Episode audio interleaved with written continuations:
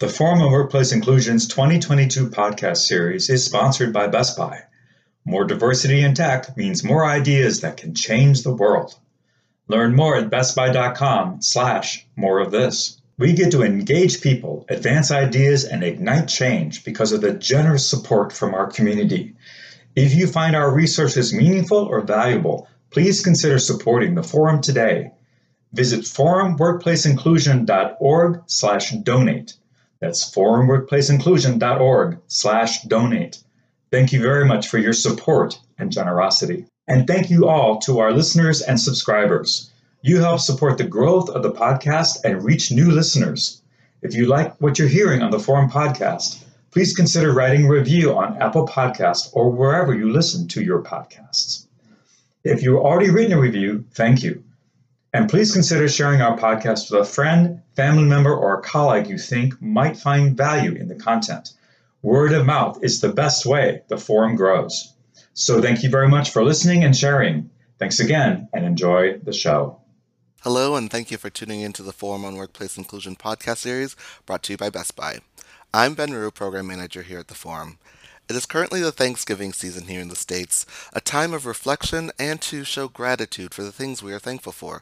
So, in that spirit of reflection and gratitude, we've decided instead of publishing a new episode this week, that we would share one of our most popular from recent years.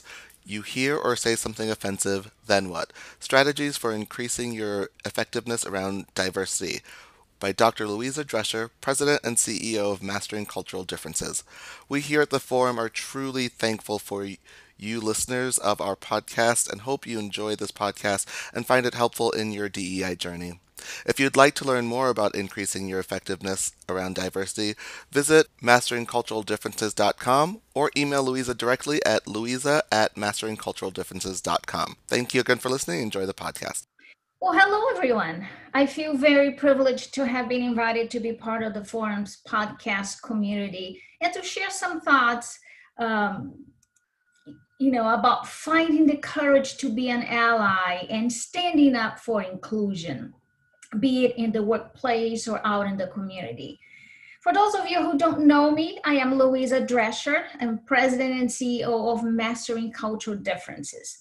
I work with individuals and organizations that want team members to understand cultural differences and work well across those differences. In fact, my upcoming book, Mastering Cultural Differences Strategies for Leading a Global Workplace, was written to help individuals work effectively across all differences impacting today's global workplaces. You might be detecting an accent I would like to say it's because I've been in Minnesota for too long, but that's not the case. I was born in Brazil, but have been in the US for many years now. And I also have had international experiences in Spain, Ukraine, Japan. So I consider myself Brazilian by birth, but multicultural by choice. I would like to, to start by asking you to imagine a couple of scenarios. Uh, for example, you're having lunch at work with a few coworkers. One of them is your good friend, let's call him John, whom you've worked, you've known him you know, from college, since your college days.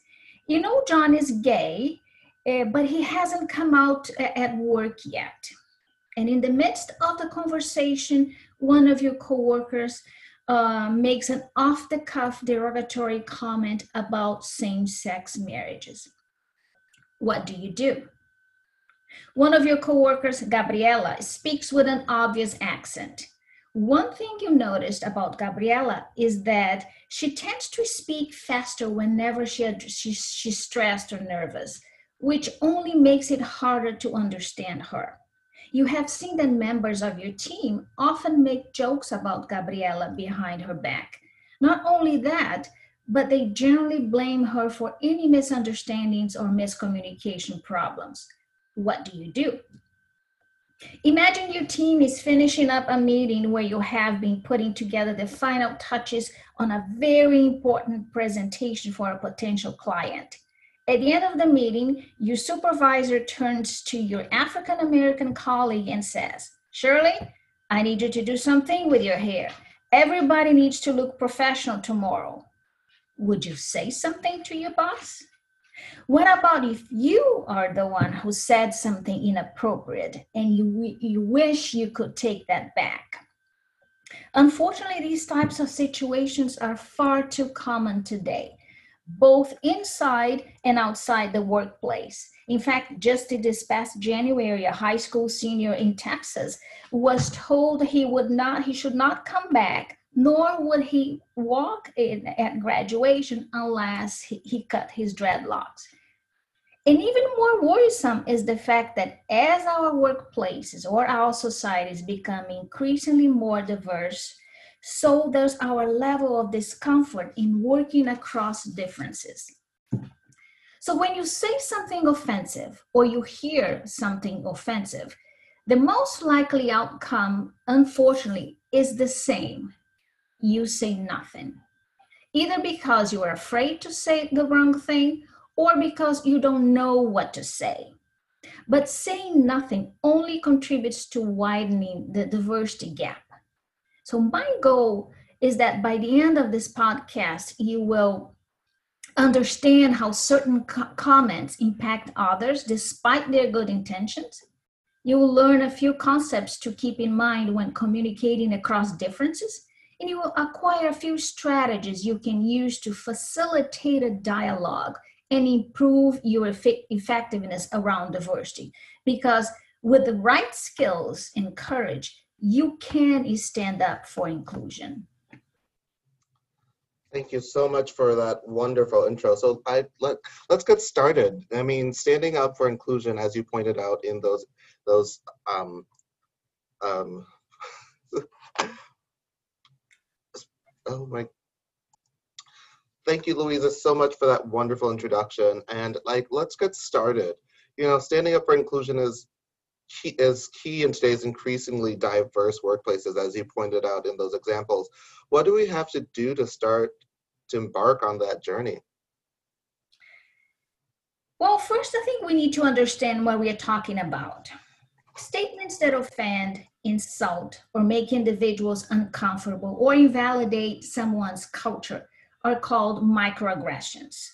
In the book Microaggressions and Marginality by Derald Sue, he defines microaggressions as the everyday verbal, nonverbal, and environmental slights, snubs, or insults, whether intentional or unintentional, that communicate hostile, derogatory, or negative messages to target persons based solely on their group membership. Michael Baran from Inquest Consulting argues that there is nothing micro about microaggressions. In fact, he prefers to call it subtle acts of exclusion. The problem with microaggressions is that, that often uh, they occur outside the level of conscious awareness of perpetrators. In other words, they are unaware of the hidden message that is also being delivered. Many times they are disguised as compliments uh, or, of, or positive statements. For example, when a manager praises the only African American team member for her excellent contributions to the team by saying, The Black community should be proud of you. Unconsciously, the message being transmitted is that for the manager, Blacks are not as capable or as white, and the employee is an exception to her group.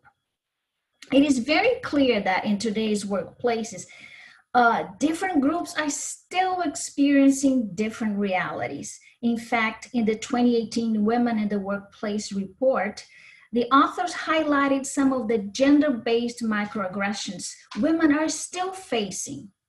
Results in that study show that 64% of the women indicated having experienced microaggressions. They are more likely than men to have their competence questioned, be overlooked or spoken over, more likely to have others take credit for their ideas, and more likely to be mistaken by someone as, uh, at a much lower level. Results were even more alarming for women of color and, lesbians. In fact, 71% of lesbians indicating, indicated having been the recipient of microaggressions. They are also far more likely than other women to hear demeaning remarks in the workplace about themselves or, or others like them. So I agree with Michael Baran. You know, not, there is nothing micro about being spoken over, having your competence questioned, hearing you know negative remarks on it. This is the daily reality for many nowadays. Thank you so much for that. Now that we've talked about microaggressions and how different groups experience them in the workplace, I'd, I'd like to spend some time discussing the impact of microaggressions on individuals. How does it affect, how does it affect them? Or how does it affect us individually?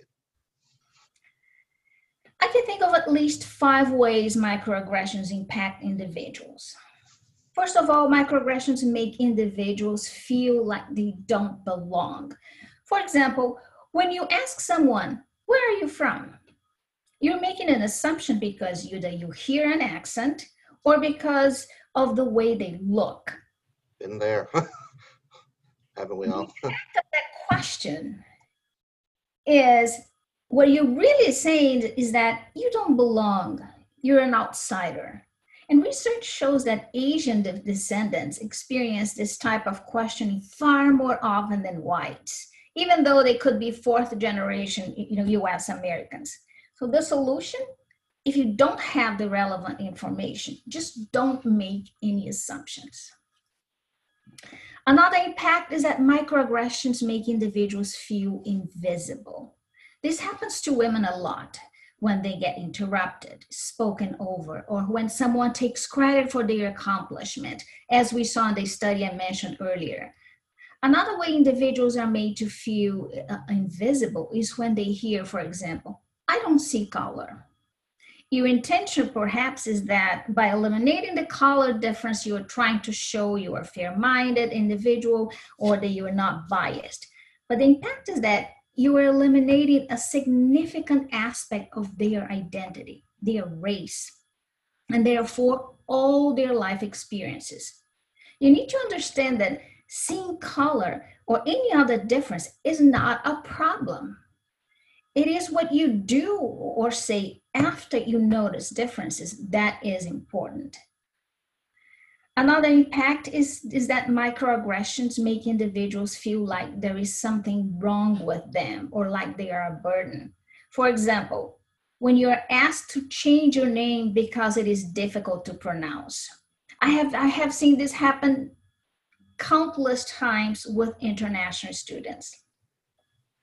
I, in fact, I was reading an article by the Harvard Business Review where a Latina executive was was sharing uh, a time that, that, that, when she had been asked to anglicize her name um, at work. So she talked about, she went on to talk about my father who died when I was young chose my name. It is one of the few things I have. It's one of the few links I have to him, and I'm not willing to, to let it go. I am twisting myself into a pretzel to adapt to, to my company's culture, and they can't budge on an inch to call me by my given name. So, in fact, according to a study published by the Center of Talent Innovation, most Latinos in the US do not feel they can bring their authentic selves to the office. The authors found that the vast majority of Latinx, 76% of them, they repress parts of their personas at work. They feel they have to modify their appearance, their body language, their communication style if they are ever to be considered for for a leadership position. Another impact microaggressions make individuals feel inadequate. For example, when you say, You are so articulate, you speak the language very well, heard it many times. In your mind, you're probably pay, you know, you're, you're paying a compliment because you're really impressed by their verbal skills. By the way, individuals are genuinely surprised when others take offense at this compliment. They cannot see what they want, what they went wrong on this one. What's really happened is that the individual you are praising does not fit the stereotypes you have of that particular group. You obviously underestimated their capability and will come across as you are far more, more, more competent and intelligent than I initially presumed. So if your intent is to pay a compliment, you can just do, just do so by simply saying, great job, nicely done. This will convey the message. And one more thing, this comment when directed at individuals whose primary language is not English, it will likely be taken as a compliment. However, if directed at individuals whose English is their primary language, for example, a third generation Filipino, that is, then it's a problem because you are making this statement based on how they look. Of course, they speak without an accent. They were born here, they have lived here all their lives. Again, you really have you really have to be cautious about the, the assumptions you make. So, so far I have talked about how maker, microaggressions make individuals feel. They, you know, for example, that they don't belong, make them feel invisible, like a burden, or they're inadequate. One last impact I want to touch upon is that microaggressions make individuals feel they're not normal. I worked many years in academia where I worked primarily on recruitment and retention of students of color. One of the things that I heard a lot from my multiracial students is that they were frequently asked, What are you? which clearly objectifies them. Or even worse, What is your mix? As if they were a breed at the zoo. When individuals ask questions, it is because uh, they're curious about someone's ethnic background, usually because they cannot discern certain features that they see. The problem is that it becomes exhausting to have to educate others on your multiracial background, especially because you know no one believes you, and then you have to start, you know, they start cross-examining you. Really?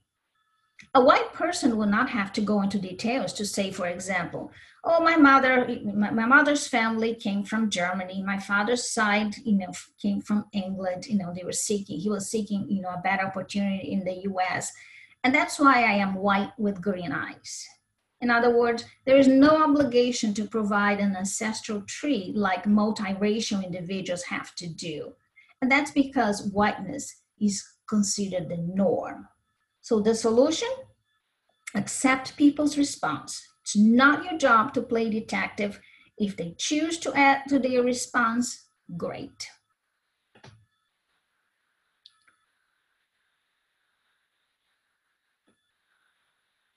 Ben, I can't hear you.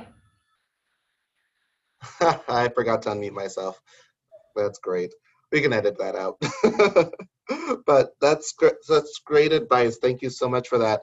Um, now, before we um, discuss specific strategies, can you tell us how individuals can step up for inclusion? I started this podcast by giving you know a few scenarios, and then asking you, you know, what do you do in this situation? For example, when someone tells a joke you consider inappropriate, it could be racist, sexist, anti Semitic, anti Muslim, anti immigrant, what have you. So, what do you do? What choices do you have? Usually, one of two things happen. Number one, individuals choose to be a bystander. As a bystander, a person, a bystander is a person who witnesses harm that is happening, but ignores the harm being done and takes no specific action to minimize, reduce, or stop it. And one interesting thing we need to watch for the by is the bystander effect. It occurs when, when the presence of others discourages an individual from intervening when witnessing a microaggression occurring. In other words, they hope someone else will step in and do something about it. In fact, studies show that the greater the number of bystanders, the less likely it is for any of them to step in and provide help. So, as a sure way, individuals can step in um, for, you know, to step in as an ally is, let's start over. Go. A sure way individuals can step in for inclusion is to be an ally. An ally is the person who voices or otherwise demonstrates moral and emotional support for someone to whom harm is being done. An ally is willing to get uncomfortable. They use their privilege to, to elevate the voice of those who are being marginalized.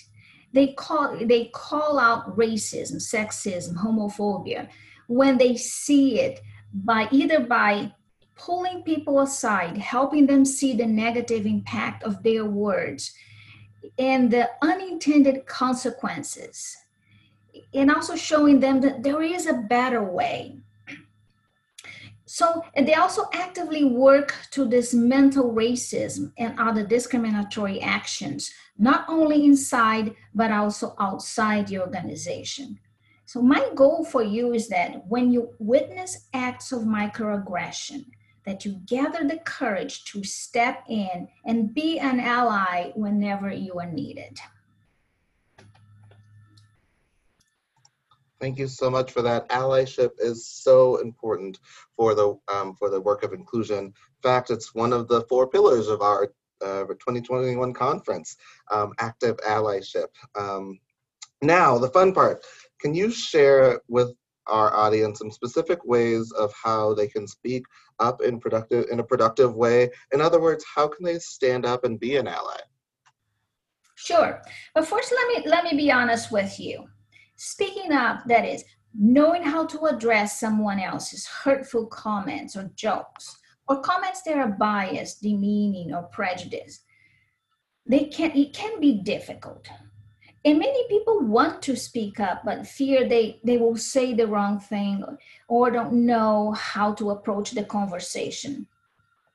Unfortunately staying silent only allows his attitudes and behaviors to thrive because silence can be interpreted in many different ways including indifference or acquiescence and failure to speak up can take a toll on you on, on you as well. Uh, you will spend the day thinking about, I should have said something. Why didn't I speak up? I could have said X, Y, or Z. So I want you to redirect this energy so you can respond effectively next time instead of staying silent. Because the fact is, a simple phrase or a question on your part can turn the conversation from destructive to productive. And who knows, you know, being the first one to speak up may inspire uh, someone else to do the same. The key is to interrupt the behavior in a manner that opens up a conversation and does not diminish the speaker. Calling someone a racist, a homophobe, a sexist will not work. So here are some things that you can do. Number one, you can explain the impact while assuming good intent on the part of the speaker. In other words, start with the assumption that the person is a decent human being, but clueless about the impact of his or her words. I call that the Archie Bunker syndrome. You go around offending people having no clue that you're doing that. So you can say something like, I know you mean well, but that really bothers me. Or, I'm sure you meant that to be funny, but that joke is offensive. Unfortunately, some people actually believe that. If the person uh, doing the harm is your superior, I would suggest speaking to that individual in private. You can say something like, Mr. Johnson, everyone knows you are committed to the success of this organization. Did you realize that what you said in the meeting today was offensive? Can I give you my perspective? This way, you acknowledge the person's positive intention, intentions, which is key to providing non blaming feedback. I've also that a good starting point is you approach the person who has been offensive, demeaning, or, or discriminatory as if he or she did not intend to harm. Another strategy, for example, you give them a chance to re examine what they said by asking non blaming questions. Because sometimes people don't realize what they have said. So you can ask questions like, What do you mean when you say, Isn't that like a, a marketing person, for example, to say that? Or, It sounds like you were saying that Brenda is too old to learn a new software is that what you really mean? Or can we get back to what you said a few minutes ago? You mentioned immigration and the increase in gun violence. Are you suggesting uh, that the two are linked? Again, the key is to give individuals a chance to think about what they've said while giving them the benefit of the doubt.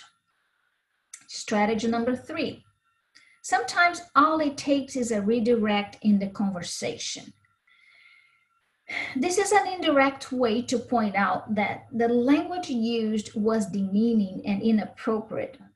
So when someone says, I'm not prejudiced against Oriental people, I just don't have any Oriental friends, you know that this is an outdated and considered bigoted.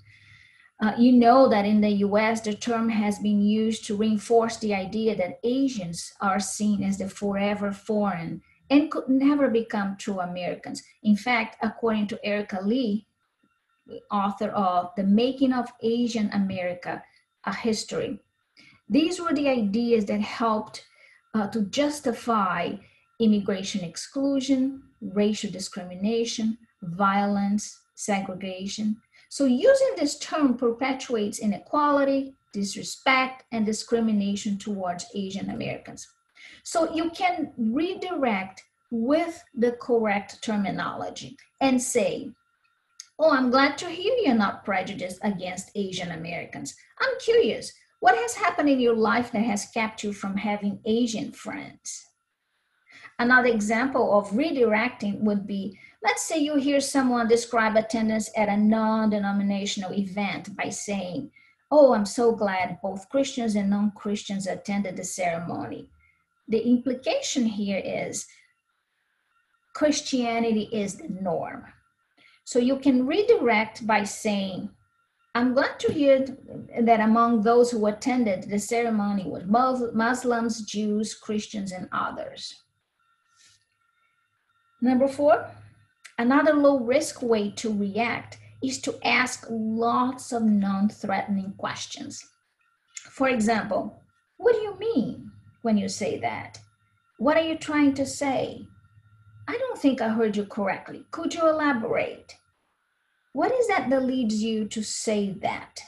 Again, you're not placing blame you are providing the opportunity to go deeper in the conversation so you can understand where the individual is coming from as opposed to reacting by saying why in the world would you make such an offensive statement? Because that will shut down the conversation. Number five you can also help the individual see the absurdity in his or her statement especially when they are generalizing because while certain behaviors may be true for an individual, it is not true for everyone in the group. For example, when someone says, the frontline personnel in this firm doesn't care about providing quality services. Typical stereotypical statement. So you can say, don't you know any frontline personnel who do care about providing good services? You're trying to seek contradiction there. You're helping them see the absurdity of their statement. Then you can go deeper. Which frontline personnel you're referring to? Make it individual. It's not about all of them. Another example will be when someone says, immigrants are lazy and don't even try to speak English. You can counter by saying, actually, I've met dozens of immigrants who have learned English or are trying to learn it. Do you know how hard it is to learn another language? Is there someone in particular you were trying to communicate with? You sound very frustrated. So you help them see that they are generalizing and it's not about everyone. Strategy number six sometimes you need to pause the action with feedback. In other words, you describe the situation and the behavior you observed. And you give feedback on the impact that it had on you. For example, you can say, when you made that lazy immigrant comment, that really hurt. As one of the many non native speakers in this firm, then you can go on and explain the, the, the impact of your words. Um, in a word of caution here, you know, you never you should never speak for someone else. Uh, you can show the impact that it had on you, not on someone else. Now you can empower or help, or, or uh, you can empower a coworker to speak up, perhaps, but by standing with him on her or her, or by being an ally. So so far we've t- some of some of the strategies that I covered we talked about assuming, you know, start by assuming good intent, re examining the statement, redirecting the conversation, asking non threatening questions, helping them see, you know, their stereotyping, and pausing and, and, and giving feedback on the impact of the words. A last strategy I want to share is that sometimes you may have to interrupt the conversation. If someone says, there aren't any women in this type with this type of high level expertise that we can bring into the project. You can counter by saying, let's not assume that women won't have the skills we are looking for. Let's look at everyone in the pool and then make our decisions based on what we actually discover or someone starts by saying an offensive joke. For example, how many does it take to, you can say, well, let's not go there. That is inappropriate. And there are many times when you will need to walk away, remove yourself from the situation until you can gather your thoughts. Now, before moving on, I want to share some strategies. Now, what if you were the one who said something offensive or you are the one you know you are the offending party. What can you do? First recognize what you did. Don't explain don't negate don't minimize it by saying i didn't mean it. It was only a joke. Lighten up. That will only help that is not going to help your cause. Just apologize Replace your defensiveness with gratitude. See this as an opportunity to learn about the impact of your words that they had on someone else. And this is also an opportunity for you to grow and recognize that there's still work you need to do. Self awareness is the number one skill you, you, you need to have if you want to become culturally competent. Those are such great strategies that we can all use. I mean, we can all be allies, but we sometimes can be the offenders as well. So thank you for covering both sides. Um, well, you've gone over the impact of microaggressions, ways individuals can react, and you've provided some wonderful strategies individuals can use to speak up and react in a way that educates and invites a dialogue. Do you have any final thoughts? Sure. Here are some key reminders. Remember that even well intended people can cause harm. So when you say something offensive or hurtful, acknowledge it and accept responsibility for your words. Let go of your mistakes. It prevents you from moving forward, taking risks, and learning. Staying stuck in your guilt accomplishes nothing. You need to understand that words matter.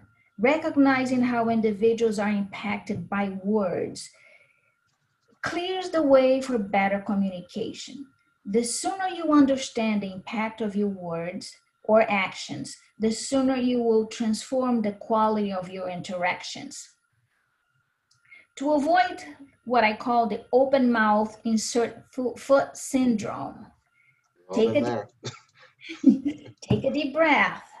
Uh, and more importantly, listen attentively, seek to understand, and only then take time to, to formulate a respectful and compassionate, compassionate response. So there is a lot that has to happen before you respond. Keep in mind that just because you acknowledge someone's experience, it does not mean you have to agree with it. And finally, before you take action, ask yourself Is this an effective intervention? Am I seeking to educate? Is it being done in a respectful manner? Never ever confront acts of intolerance in a disrespectful manner because that will only widen uh, the divide. So hopefully these strategies and tips, you know, will encourage you to step up and be an ally in an effective manner. I would like to end by sharing something that John Lewis, who just passed away, you know, in, in July 17th, you know, what he said. When you see something that is not right, not fair, not just, you have to speak up. You have to say something. And this is my hope for those of you listening to, the, to this podcast that you stand up and you speak up on behalf of those who need help. Have the courage to move from a bystander to an ally. Hopefully, now you have some strategies to do it in a productive way. Before we end, you know, I would like to share with the audience if you want to learn more of, about this topic, here are some resources that I used that you might, you know, find useful as well look at the, the book 35 Dumb Things Well Intended People Say by Dr. Maura Cullen. It's a great book, great read. Another one is Ouch, That Stereotype Hurts Communicating Effectively in a Diverse World by Leslie Aguilar. There's also a, an article that I wrote, uh, that the detrimental impact of microaggressions in the workplace. In fact, uh, if you would like uh, a handout with a summary of the strategies and the tips um, that you need to keep in mind when addressing microaggressions, as well as a copy of the article that I just mentioned, the, the, the detrimental impact of microaggressions in the workplace, with a list of things that you need to stop saying and better alternatives, just email me. My email is louisa at masteringculturaldifferences.com to request the copies. Uh, just put, you know, podcast handouts on the subject line and I'll be more than happy to share, you know, a handout and a, and a copy of the article with you. So thank you very much for this opportunity.